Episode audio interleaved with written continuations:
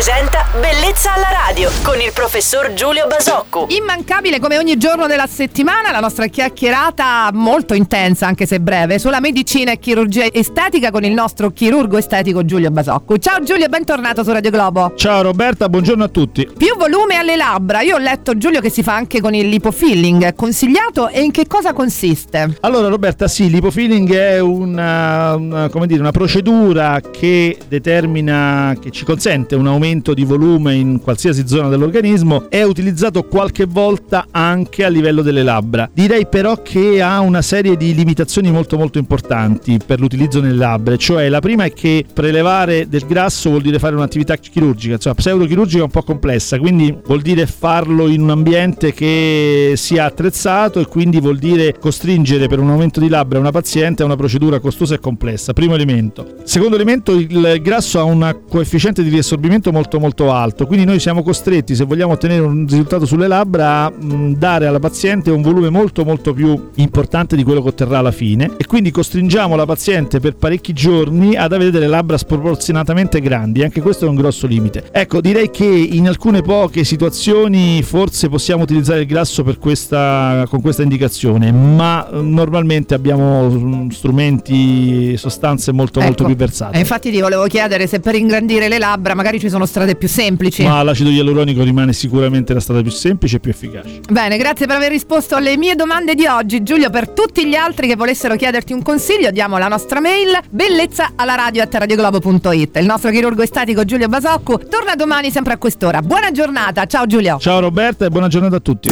Bellezza alla radio.